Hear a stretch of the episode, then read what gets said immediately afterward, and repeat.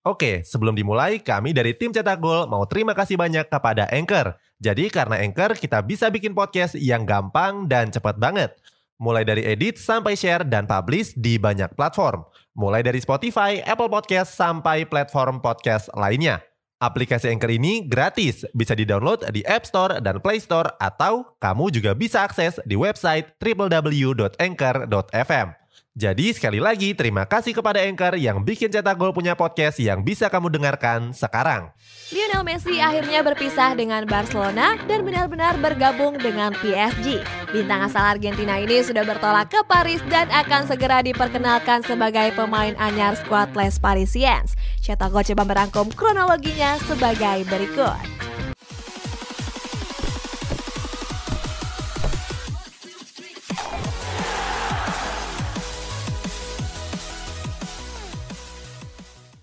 Masa kontrak berakhir. Pada tanggal 30 Juni yang lalu, masa kontrak Messi di Barcelona resmi berakhir.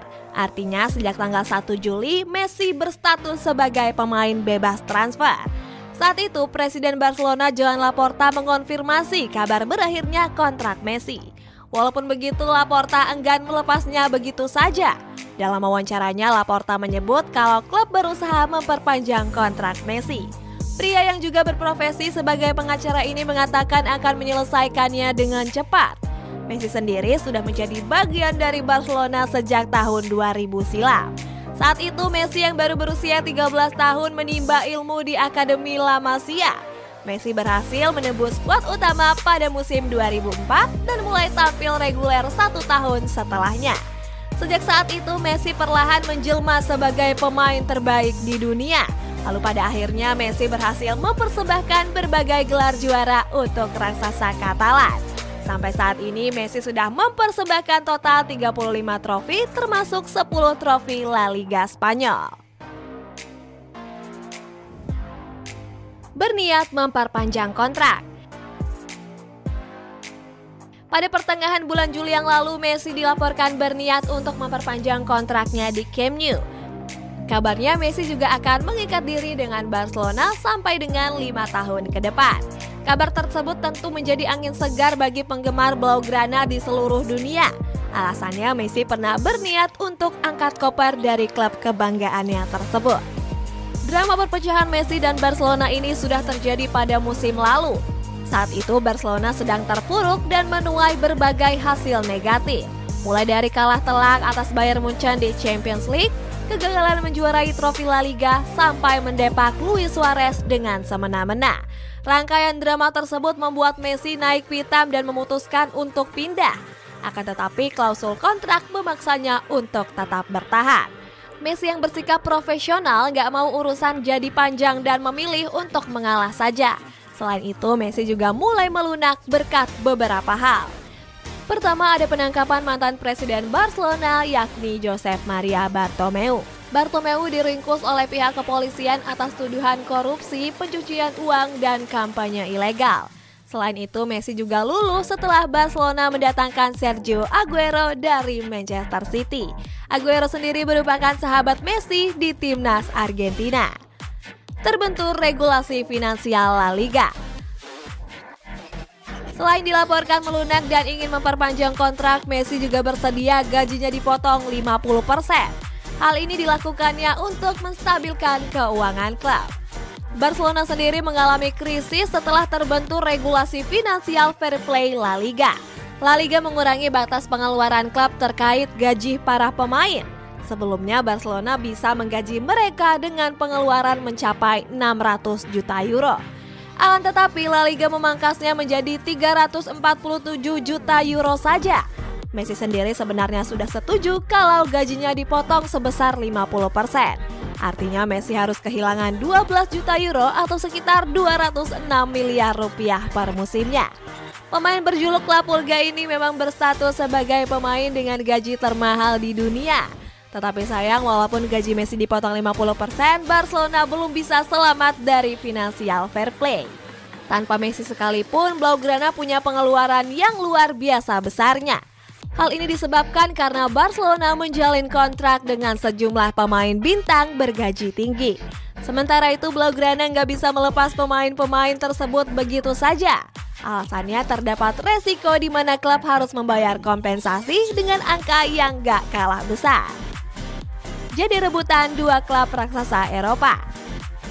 Oke, sebelum dilanjut, ada yang penasaran gak? Gimana caranya bikin dan nyebarin podcast yang kayak gini? Nah, ini karena tim cetak gol pakai Anchor. Mulai dari rekaman, edit suara, tambah lagu, sampai drag and drop bisa kita lakukan sendiri pakai Anchor.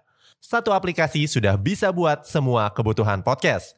Bisa di-download dari App Store dan Play Store atau bisa juga diakses dari website www.anchor.fm. Terus yang terpenting Anchor ini gratis. Download dan coba sendiri setelah tonton episode ini. Lionel Messi yang gak bisa didaftarkan ke La Liga menjadi mimpi buruk bagi penggemar Barcelona. Sementara itu, kabar ini menjadi mimpi indah bagi klub yang berniat untuk merekrutnya. Dari berbagai klub yang sempat dirumorkan bakal menggebet Messi, ada dua klub terdepan yang bersaing ketat. Dua klub tersebut adalah Manchester City dan PSG. PSG sendiri dikenal sebagai salah satu klub dengan kekuatan finansial terbaik di dunia. Hal ini nggak terlepas dari sokongan Sultan asal Timur Tengah, Nasser Al-Khelaifi. PSG dengan penuh percaya diri bisa mendatangkan Messi. Parisiens diyakini menjadi salah satu dari segelintir klub yang mampu membayar gaji mahal Messi.